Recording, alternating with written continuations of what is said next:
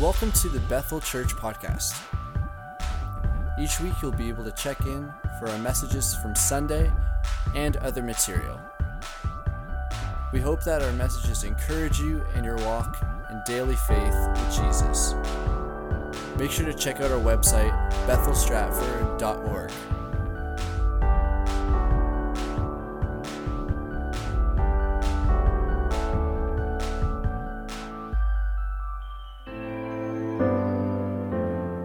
Hope. We hear that word and we think of positivity or wishful thinking. But hope is something different. It's greater, it's better, and it's more. Hope is choosing to wait for God to bring His goodness into our lives. It's remembering His faithfulness in our past and trusting His plans for our future. Hope rises when we encounter the light that shatters the darkness and when the long-awaited Messiah makes His home with us. It's an invitation for every person, and it's here now because Jesus is here now. This is hope. Welcome to Christmas.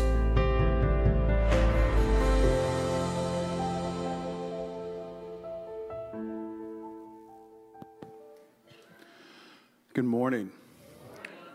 This week we start our Advent series, and we're talking about hope this morning. And as we look at Advent, uh, Fred Grissom, he says this.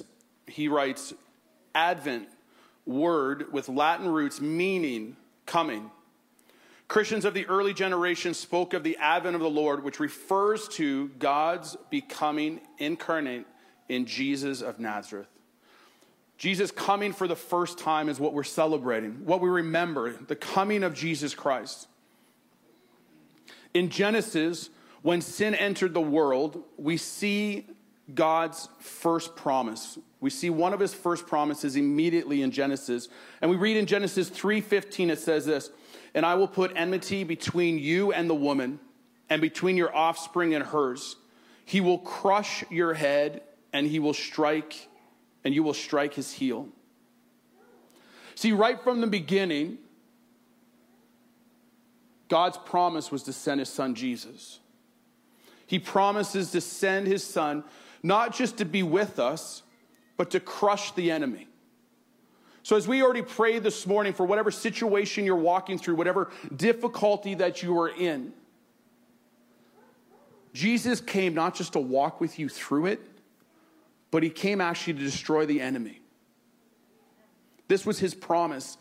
See, enmity actually means this: the state or feeling of being actively oppressed or hostile, sorry, actively opposed or hostile to someone or something. This is who Jesus is towards Satan. He is actively hostile.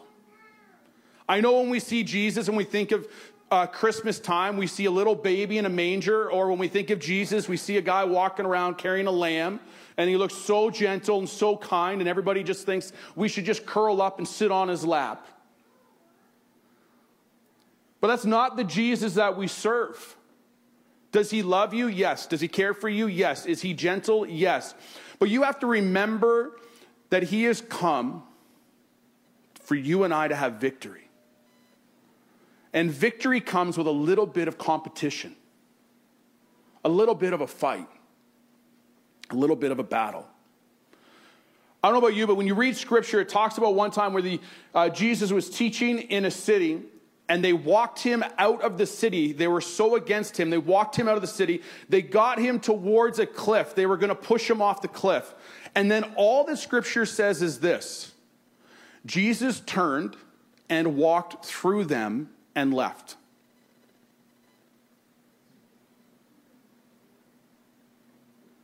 I want you to think about that. There is a crowd of people about to push a man off a cliff, and all the man does is turn around and walk through them. Now remember this. How many of you have ever seen a construction guy who, like um, a framer that frames a house? I don't know about you. I don't know too many framers that are out of shape. Right?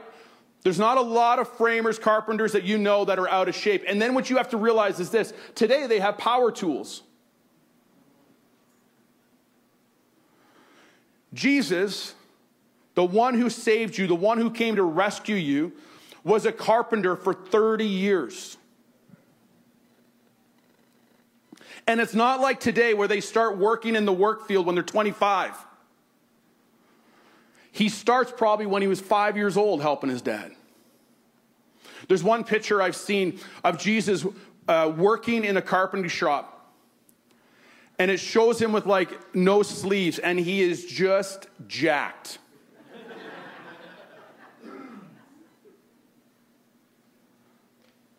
That's the God I serve. That's the Lord that I pray to. That's the one who walks with me through the darkness. We talked a long time ago, if you meet a group of people in a dark alley, you immediately kind of get nervous. But the moment that you're walking with somebody who is big, you don't get as nervous. I've told you about a friend of mine, his name was Tiny, and he was not tiny. And I remember going to an Ottawa sixty-sevens game in Ottawa, and we went into the washrooms, and when we're finished using the washroom, what you have to realize is when to walk into it, you stepped in a door, and then you turn and you walk this narrow hallway to get into where the washrooms were. And I was like, it's been in between the hockey periods, so it's crowded, right? We turn to walk in it, and there's people coming down, and Tiny goes first, because when we're in a crowd, we just walk behind them. That's what we did. She's like, just follow. When we turned to walk into the washroom, I saw past Tiny, and there's about three people coming down this narrow hallway. And they were about two, three steps in, and the moment they saw him, they did this. And all of us walked in.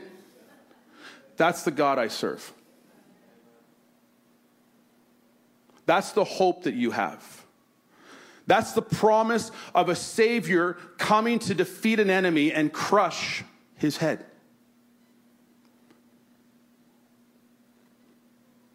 Yes, he is a gentle giant who will pick kids up and hold them. And that's why he says, don't, don't stop the kids from coming to me. But I think sometimes when we're in situations and we pray and ask God to move, we see the little Jesus holding a sheep. And we don't see the jack carpenter walking through the crowd who wanted to hurt him. So all of a sudden we see a scary situation and we're like, what are we going to do? And we forget who our God is. And that he came not just to die for us, but God promised that he will put enmity between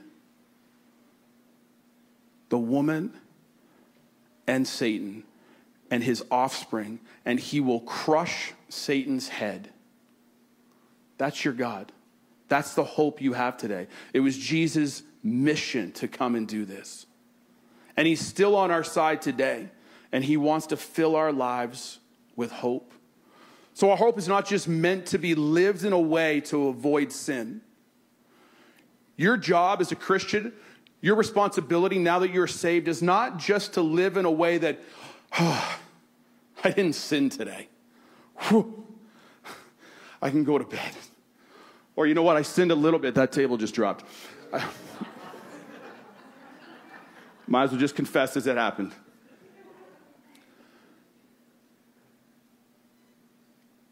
Your mission is not just to avoid sin, but to live a life doing God's will.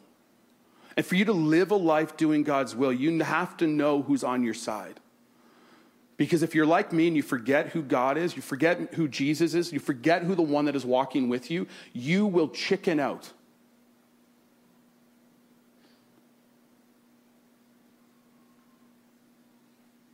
When we remember who's walking with us, it gives us courage. Because I don't have to be brave. I have to trust in Jesus. That's it. I have to trust in Jesus. and have hope in him. So this first Advent is about hope. And the Israelites had hope. Their hope was that the Messiah was coming. Our hope today is the same, that Jesus is coming back. He is coming back. So as we remember this morning the advent of Jesus' first coming, we have to remember that we also still have the excitement of him coming again.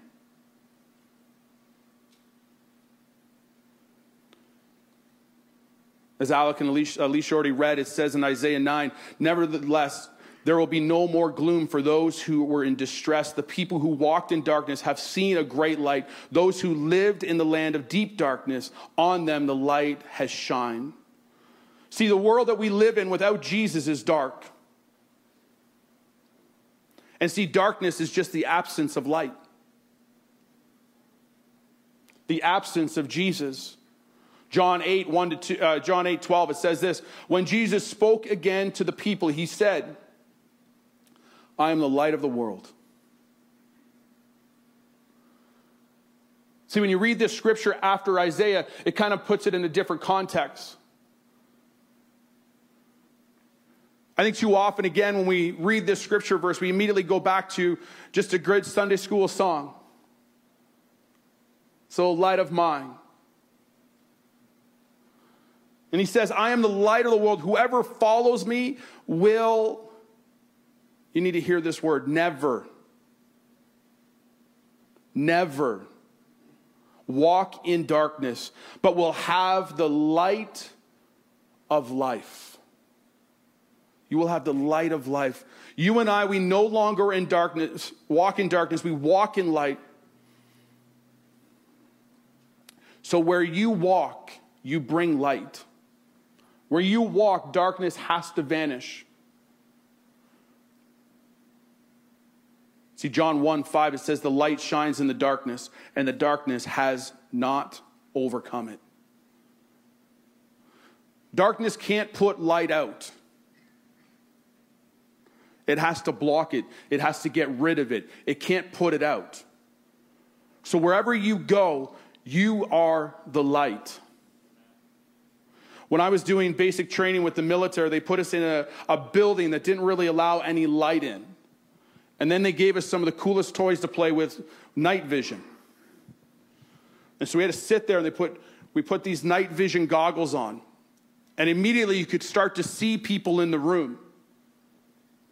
And then what they would do to show us, to make sure that we understood the power of it, they would light a match. Because it wasn't just, hey, you can see in the darkness. It was, if you're about to encounter light, you need to take them off. And so they would light a match, and then our instructors would light a cigarette. Now, I don't know about you, but in a room this size, pitch black, a match doesn't do much. A cigarette doesn't do much. But we have night vision on. It is really bright.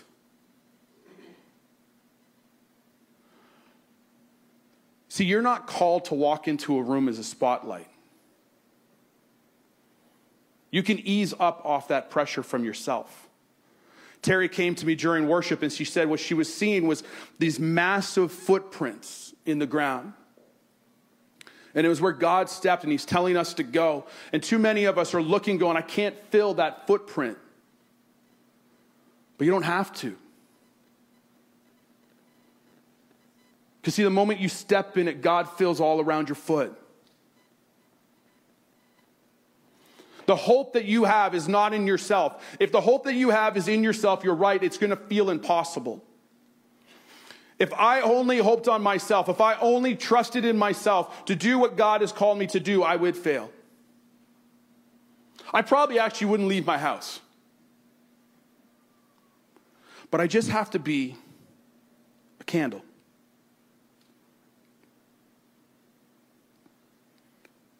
And see, if I walk around with this candle in dark places, I will have light. And I will change the environment in the room,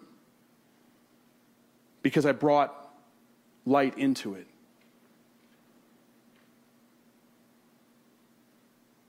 You and I aren't called to be spotlights,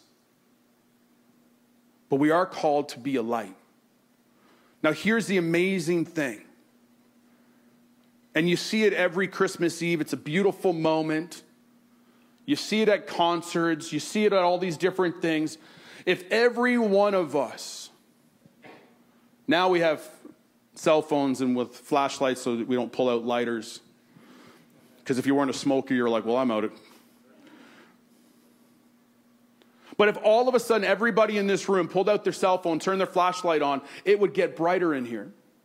But if we turned off all the lights and we only turned one on, we'd be like, oh, I see a light. But here's the amazing thing, how God has called us. We are one body. We're the body of Christ. So in this room right now, we have over just two hundred candles. Do you know how bright two hundred candles are? Do you know how hot two hundred candles are? This is why they started making numbers for birthday cakes.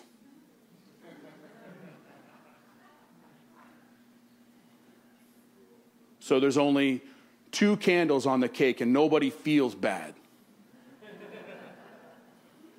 We're even at a point where we reverse the numbers just for fun. Nobody believes you. I finally caught on when my grandfather kept telling me his age backwards, that I was like, man, he looks young. And then finally somebody's like, he's telling you backwards. All of us together, you go from a candle to what I would call like a watchtower. You become so bright. We disturb darkness so well. This is why we are told to let our light shine. Matthew five fourteen says, you are the light of the world. A town built on a hill cannot be hidden. A lighthouse put on top of a hill, it's there to help people to know where shore is so that they don't hit it. I also believe it's there so if you're in trouble, you know where shore is, you can find it.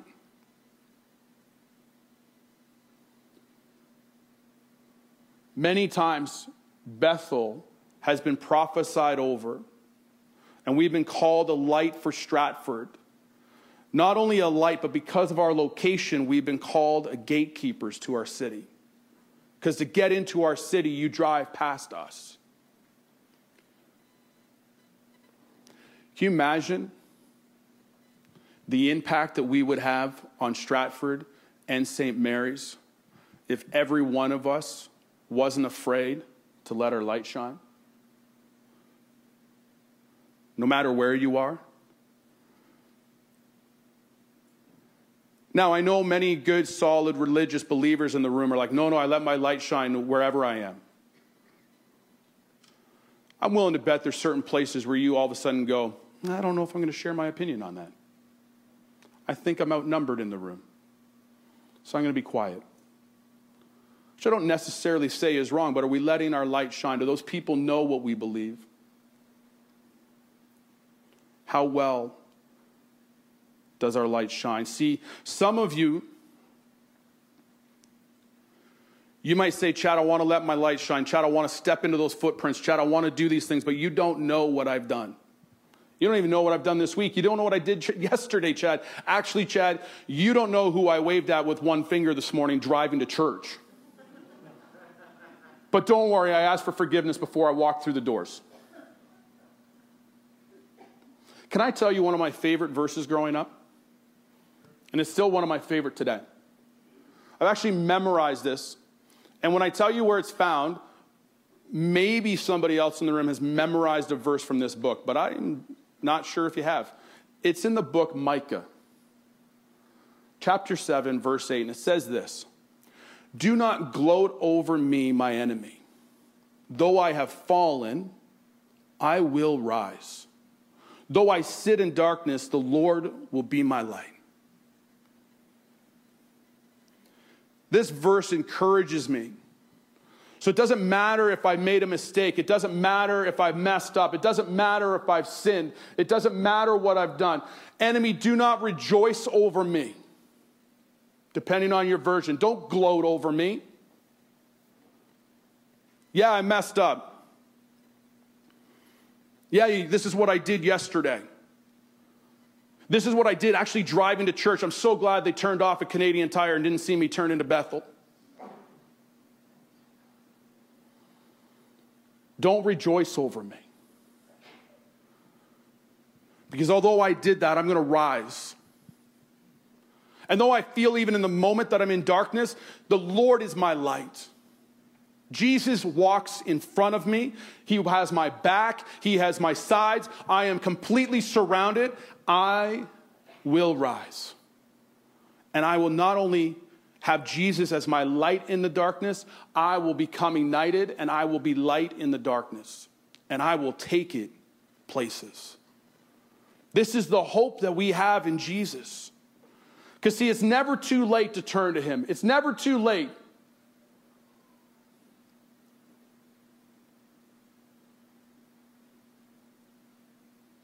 And you've never asked for forgiveness too many times.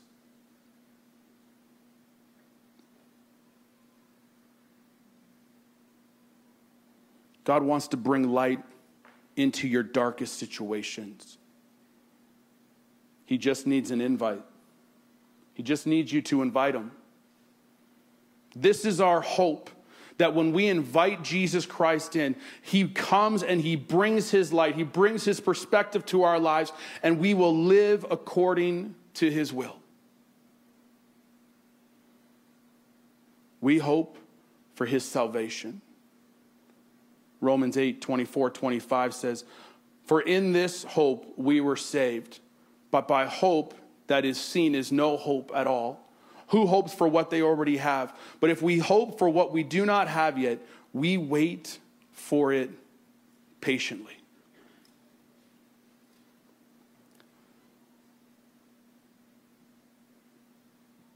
If you're here and you're like, "Chad, I've been waiting for a long time,"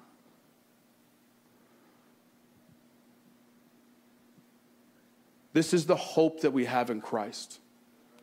We sang about it, that he is a waymaker. He is a healer. Even when you don't see it, even when you don't feel it, he is still working. Here's how I can tell you that he's still working on you. Do me a favor, if you're in the room, if you're at home, you can do it too. And if you're sitting beside somebody who doesn't do it, you have permission to do it to them, okay? Just pinch yourself. If the person beside you did not pinch themselves, you have permission to pinch them. And if they look at you meanly, just say, "Next time," he just asked gently, "pinch yourself." So how many people felt a pinch? If you don't have your hand up, if they don't raise their hand that they didn't feel a pinch, can you do me a favor and pinch them? How many people felt a pinch? All right. I see some hands down. I'd love to see people pinch them just for fun. If you raised a hand, you felt a pinch. Here's how I know God's working on you. You're alive.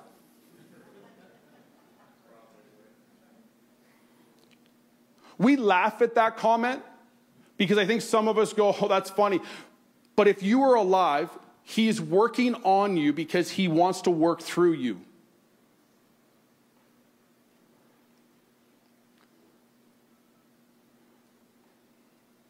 I know it normally gets quiet at that point.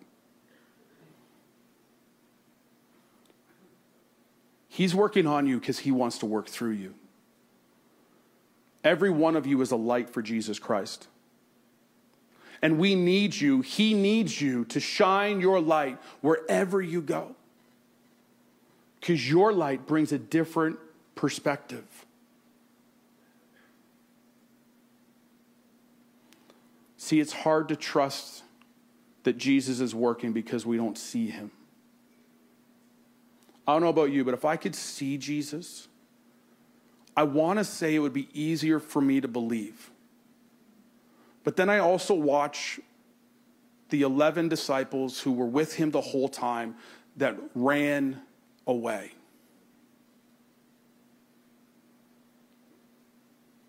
So I don't know if my honest response would be, you know what, if I walked with Jesus physically, if he was right beside me, I could trust him more.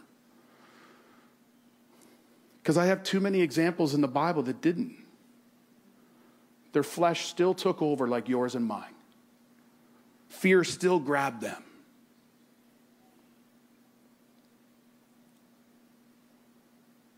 So don't beat yourself up. Your hope is still in Jesus Christ. It's the promise that God gave us, that he came to defeat the enemy, that you and I can have salvation.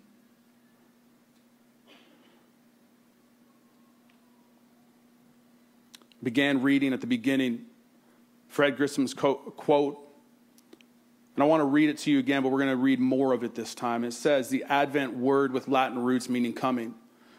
Christians of the early generation spoke of the advent of the Lord and of his second advent. The first phrase refers to God's becoming incarnate in Jesus of Nazareth. The latter refers to, sorry, the latter phrase speaks to, of Jesus' second coming. In a second sense, Advent designates a period before Christmas when Christians prepare for the celebration of Jesus' birth.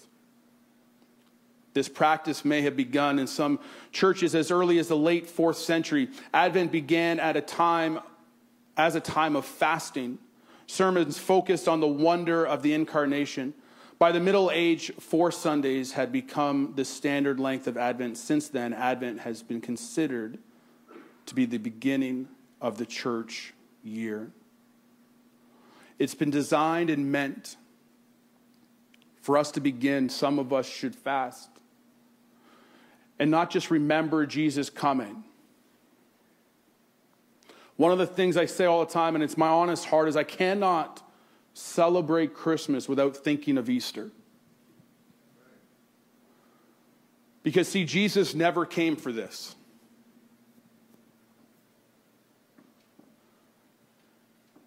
He didn't come here for this. This is just where he was born. He came with one purpose.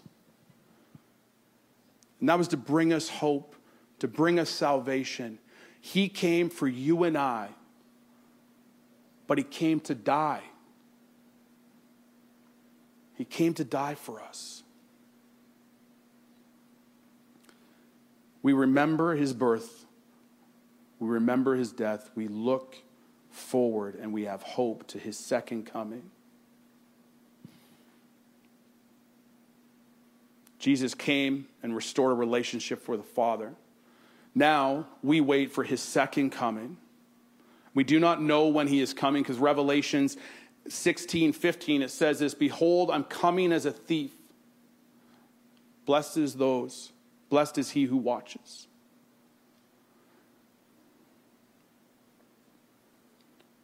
Too often, I think, we say, okay, I'll, I'll, I'll have a better relationship with God next year. I'll have more time with him next week. Maybe you're here and it's like, I'll, com- I'll give my life to Jesus next year, or I'm just not ready to be with Jesus yet. I'm not sure if I want to make that commitment yet. See, he uses the words, coming as a thief. Because none of you have been robbed knowingly. None of you would have come to church this morning if your neighbor said, hey, by the way, the other neighbor said they're going to break into your house and steal everything you have Sunday morning while you're at church. All of a sudden you'd be like, hey, I'm going to watch the live stream at home. Because none of you would let your stuff, your home, your car, anything be stolen knowingly.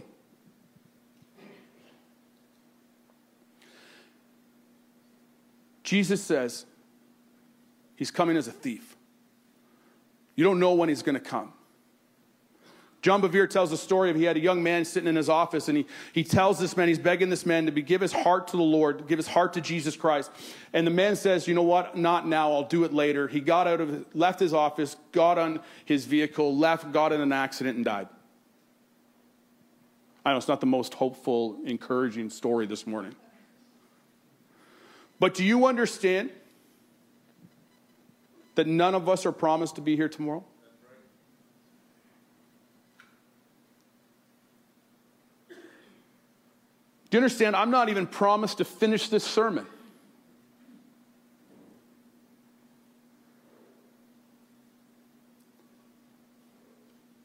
This is why we have to make sure every day we have our lives right with the Father. Because Jesus is returning. We just don't know when.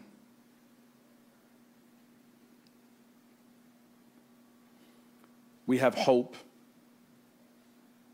Hope is defined as this. It says in Scripture, a confident expectation for the future, describing both the act of hoping and the object hoped for. When grounded in God, hope provides the motivation to live the Christian life, even in the face of trouble. I love the fact that Alicia referenced that Jesus told us that we will have trouble in this life. So if you're going through a challenge or you're walking through a difficult time, please don't question your salvation. Don't question your relationship with God. Jesus said that we will have trouble. Sometimes we walk through challenging times just so we draw closer to God. Because I don't know about you, but when life is going really well for me, it's really easy to drift. But it's amazing how important prayer comes when we hit hard times. How many of us, don't raise your hand for this one, and actually don't pinch your neighbor either. But have you ever caught yourself, or maybe you're like me and you're tired of saying it, but you're like, you know what, we tried all these things and then finally we prayed.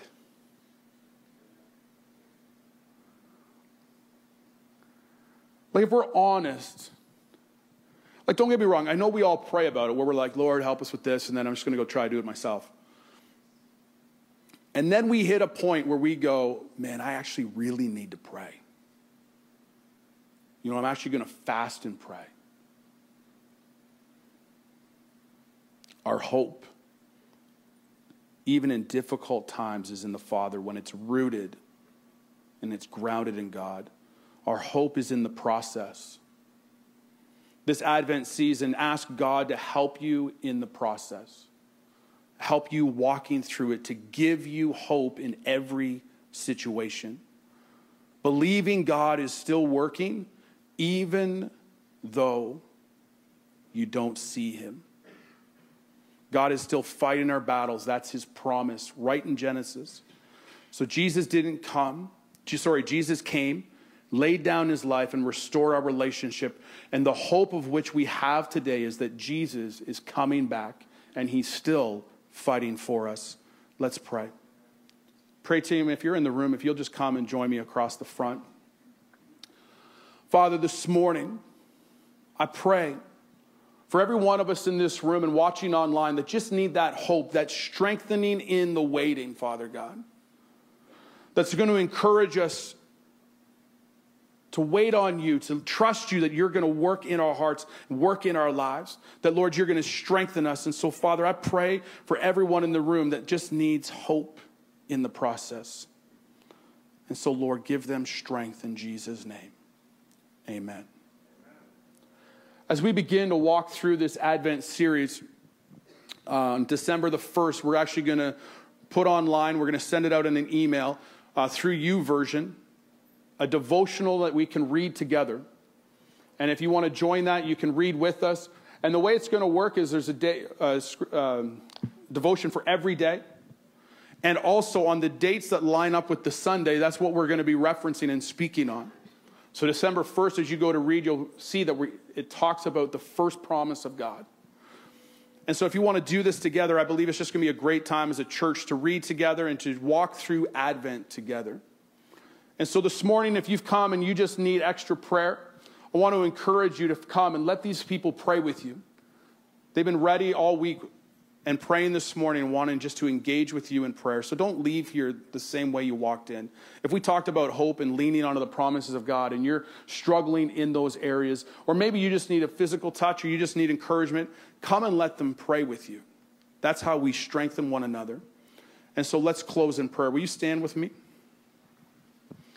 Father, as we start the Advent series, Lord, as we remember you coming, Lord, today let us leave here hopeful. Let us leave here with our light shining. Let us be a light for you wherever we go. That, Father, we understand that one candle might not be too bright, but, Father, as we walk together, Lord, we can brighten a whole room. So let us be a light for you. In Jesus' name we pray. Amen. God bless you. Have a wonderful day. Thanks for checking out this week's message, Bethel Church Podcast. We hope that it's blessed you and encouraged you, and that you come back and check out next week's message as well.